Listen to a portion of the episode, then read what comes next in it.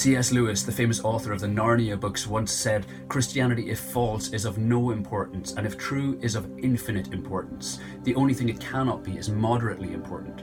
I don't know what you think about Jesus. Many think of him as a moral guide or teacher, a useful resource to help navigate their way to a better life. One tool in a pick and mix world of self-help resources. He is useful in moderation, some say, but not really that important in the grand scheme of things. But the claims Jesus made about himself were much greater than a moral teacher. He claimed to be God. He claimed that his life, death, and resurrection were the only way to God.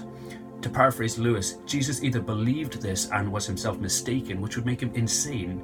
He didn't believe it, but he said it anyway, which would make him a liar. Or he said it and he was it, which would make him the most important person you will ever encounter: God.